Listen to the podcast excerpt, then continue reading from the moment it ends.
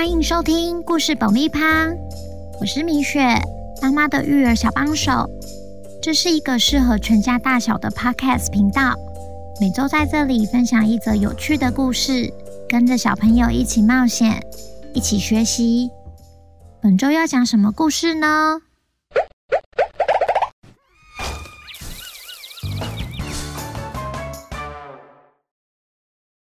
小朋友好啊！还记得之前我们讲的故事《聪明的小狼》，诉说着团队合作的精神吗？今天我们要来听另外一则故事。小动物们透过一起煮南瓜汤，了解分工合作是多么有趣之外，也学到能交到好朋友是多么可贵的事情啊！故事《南瓜汤》，原著 Helen Cooper。那我们开始吧。树林里有一间可爱的小白屋，里面住了一只猫咪、一只松鼠和一只小鸭。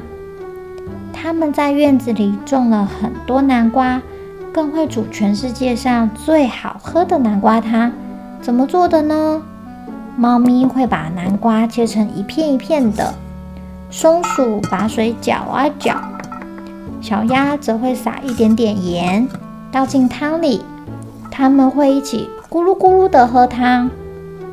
到了晚上，猫咪会吹笛子，松鼠会弹琴，小鸭还会唱歌呢。大家在一起真的好开心哦！每天晚上会一起钻进温暖的被窝里，好舒服啊！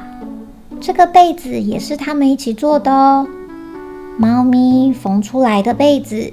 松鼠绣了可爱又别致的花边在被子上，被子里还塞满了小鸭柔软的羽毛，很不错吧？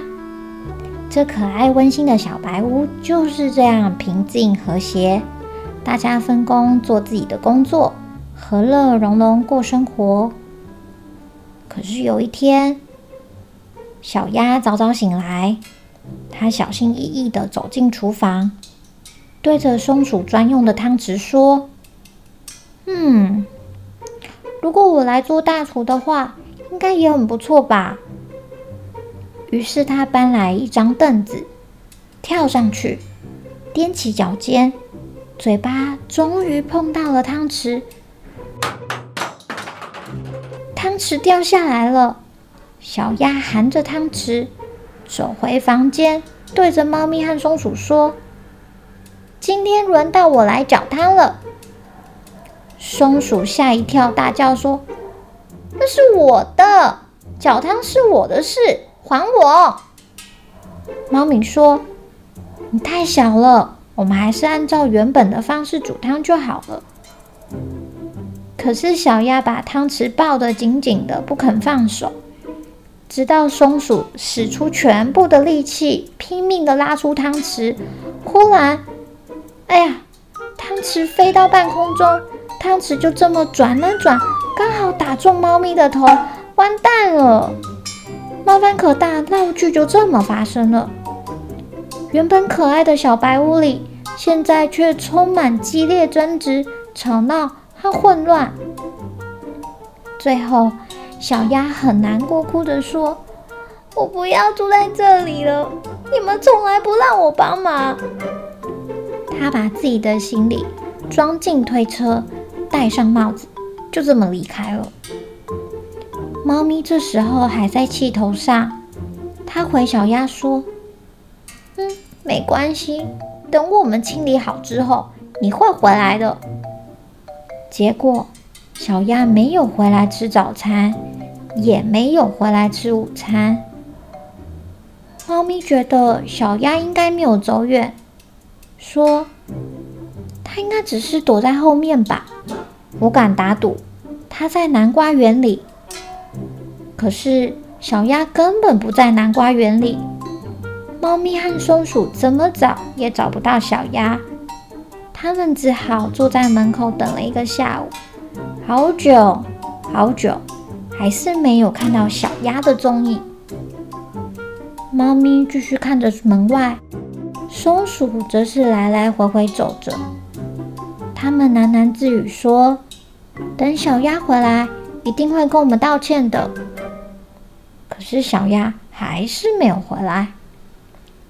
到了晚上，天黑了，猫咪和松鼠一样煮了南瓜汤，但汤不好喝了，因为太咸了。猫咪和松鼠其实也没有什么胃口，因为心里担心着小鸭什么时候才要回家，想着想着就哭了，眼泪也掉进汤里，让汤变更咸。松鼠说：“我们应该要让它搅汤的，或许它只是想帮忙而已啊。”猫咪也很难过的哭说。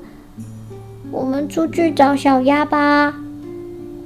猫咪和松鼠在好黑好黑的森林里面走着，越走越可怕。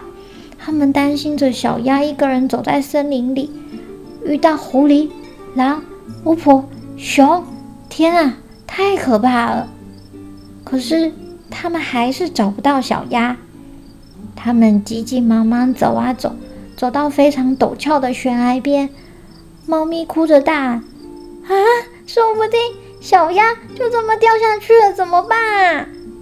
松鼠说：“我去救它。”它顺着一条摇摇晃晃的长绳子爬下去，到了地面，四处都找了，还是找不到小鸭。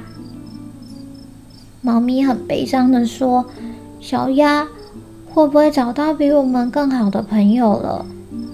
松鼠说。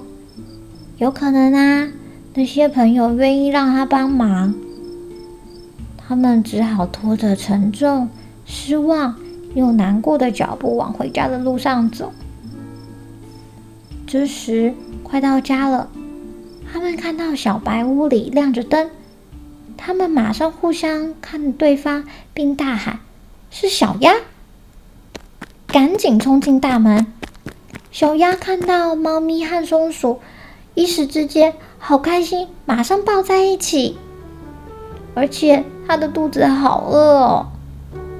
虽然已经很晚了，但他们三个人还是决定一起做最好喝的南瓜汤。小鸭搅汤的时候，猫咪和松鼠一句话也没有说。尽管小鸭搅得太快，把汤洒出锅子外，甚至锅子快烧起来了。猫咪和松鼠也没有说任何一句话。然后小鸭告诉松鼠要放多少盐，结果你们猜猜看，这个南瓜汤的味道怎么样呢？嗯，还是世界上最好喝的汤。就这样，小白屋又恢复温馨和谐的日子了。听完故事后。米雪姐姐，我也很想喝喝看这个南瓜汤呢。